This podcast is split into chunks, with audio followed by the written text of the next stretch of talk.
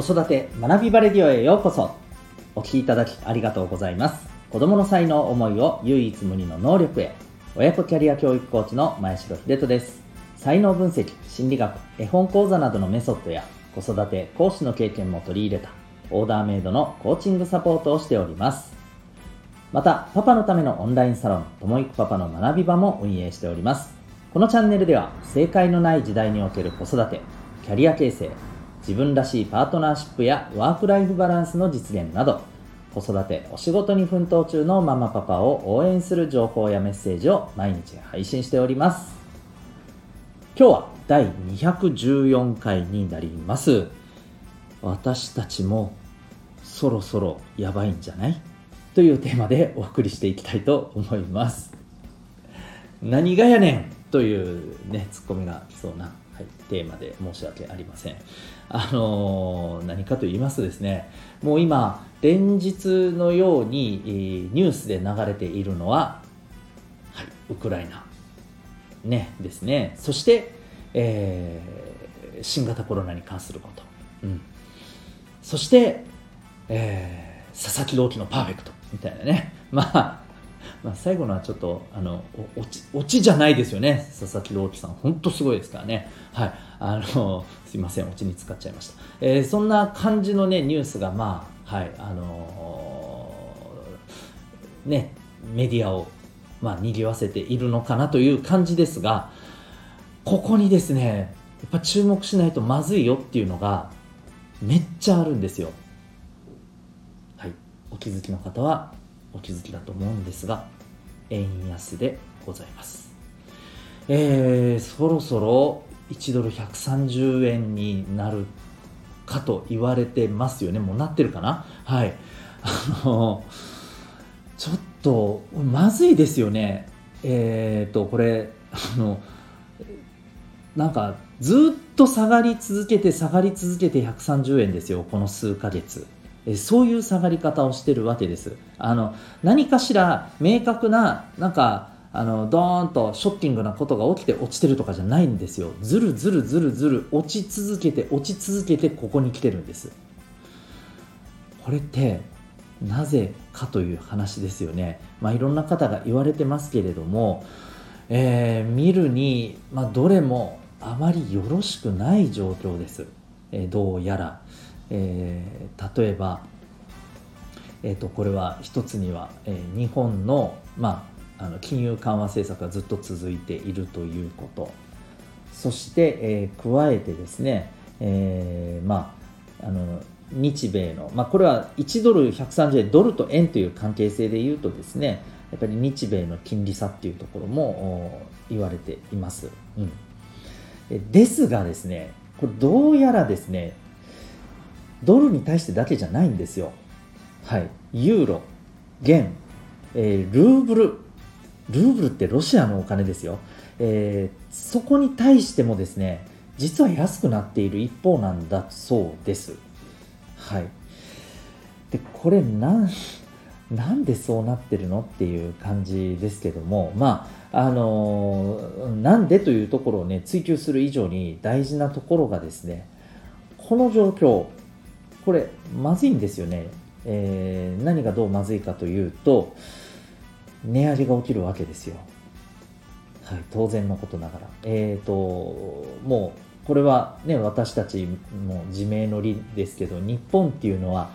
多くのものを海外からの商品サービスに頼っているいわば輸入大国ですよね。えー、ということは円安が続くとどうなるかそうなんですよね、えー、輸入するコストというのは上がると。うん、で実際問題ですね、えー、まあ私が関わっている仕事の中でもですねやっぱり値上げをせざるを得ないというところでの影響というのがですねやっぱりあったりするんですよね。はい。えー、というところでいくとですよ。そうなんです、えー、私たちの、まあ、単純に言うと家計がどんどん圧迫されてくる。つまりお金にだんだん困る状況になってくるということなんですよね。えー、当然これ、あのー、今、まあ、日本の経済状況っていうのは全体としてはですね、ま、そんなに悪いわけでもないけどそんなにいいわけでもないですよね。えー、ですので例えばその値上げがあの行われましたと。いろんなものを買うコストが上がりますと。じゃあそれで給料上がるか。多分これねあんま上がらないと言われているんですよね。要するにあの材料の高騰に対する、えー、まあ、対応として値段を上げるわけであって、えその分ね利益が増えて、え人件費つまり給料に転嫁されるというわけではまあ残念ながらほとんどないと。となるとですね単純に苦しくなっていくだけなんですよもっと言うとですね、え円で持っている資産がどんどん落ちていくということはそうなんですよね今ある、えー、まあ、例えば貯金の価値というのがどんどん落ちていってるわけです。ということでですねこれそろそろあの本当に円円というかお金についてですね土源化せんといかんという話になるわけですね。はい、というわけで、えー、これについてどのように対応をしていってらっしゃいますでしょうか？あるいはこれからしていくのでしょうか、えー、というところをですね本当に考えていかないといけない。例えばまああのもちろん、えー、無駄なコストをどう減らすかという、まあ、出ていくお金をどうコントロールするかマネジメントするかというところはもちろんですし、えー、いかにして収入を増やすか。そして、えいかにして、えまあ、資産を増やすか。資産運用というところですよね。こういったところはやっぱり考えないといけない。ででですよ、え、これをお聞きになってる皆さんはいかがでしょうか？それについての手をどうやって打つか？そのための知恵知識というのはございますでしょうか？これまあ今私はこんな風に申し上げてますけれども、えー、私も、えー、もう十二分に十、ね、十二分にもうバッチリですとは正直あの申せません。ただしそれでもですねやっぱりこの辺りの知見に、えー、非常にこう豊かなあの方が、まあ、ありがたいことにですね近くにいっぱいいらっしゃいますのでそういった方々からですね知恵をいただいて、えー、まあ、対応を策を打ってはいるという状況下でございます。で、えー、何よりですね、これから先なんですよ。えー、やっぱりお子さんに対してですね、え、こういった将来、お金で困るということをですね、やっぱり招かないように、今からやっぱりできることは、え手を打っていくべきですし、学んで、え備えておくべきなんです。まあ、だからこそという話ではないんですけれども、ようやくですね、え日本も、え高校の家庭科でですね、今年度から、えお金についての勉強をするということがようやくですね、スタートしています。ただし、まあ、これもですね、うん、まあ、これは、あの、本当に、えー、ていうのかな、この、悪い意味で取っていただきたくないんですけれども、えー、それを実際に教える先生方もですね、それこそ、え、これってどういうことなんだというふうにやっぱり学んでいかないといけない。そして、え何よりですね、えそういったことを資産運用だったりをしていない方がですねまあ本当にあのちゃんと教えられるのかというやっぱり不安もあるわけです。当然まあそうならないようにですね、えー、実際にこの高校で、えー、担当される先生って今多分あのまずいぞっていうことですね。一生懸命勉強されてらっしゃる方もあのいると思います、うん。えー、つまりですねまあ、生徒に教えるためというだけではなくですねもうそもそも私たちの生活を守るためそして子どもたちに、えー、その方法っていうのをしっかりと伝えていくためにもですね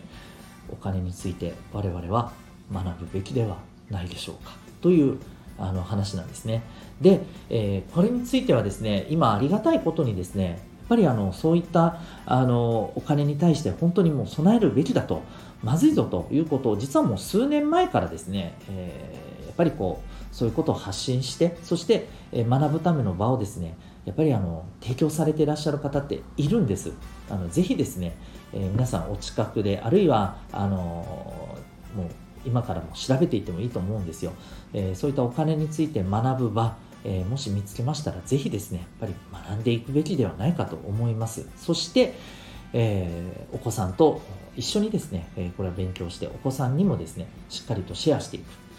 ということが大事じゃないかなと、本当に思います。えー、ちなみにですね、これちょっと宣伝みたいになってしまって申し訳ないんですけれども、えー、私があのやっている、えー、子どものコーチングサポートのところではですね、えー、お子さんへの、まあ、学びのメニューの一つとしてやっぱりお金についての学びをやっています、え、お金、はどう使うべきなのか、えそして、えお金を手に入れるというのはどういうことなのか。何が大事なのか。そしてお金を増やすということについて、え我々が今知るべきことは何なのかいつからそれを実際に行動していくべきなのかこういったことをですねお伝えしておりますはいあのぜひえ勉強しましょう。そして、えー、子供たちにもシェアしてまいりましょう。というわけで、えー、今日はですね、えー、そろそろ私たちもまずいんじゃない？お金学ばなきゃというテーマでお送りいたしました。ここまでお聴きいただきありがとうございます。えー、私が運営している、えー、パパのためのオンラインサロン、えー、今週の金曜日にですね、えオンラインでの勉強会懇親会を行う予定です。体験参加も大歓迎でございます。興味がある方は、この放送の説明欄にあるリンクからウェブサイト覗いてみてください。それでは、えー、また次回の放送でお会いいたしましょう。学び大きい一日を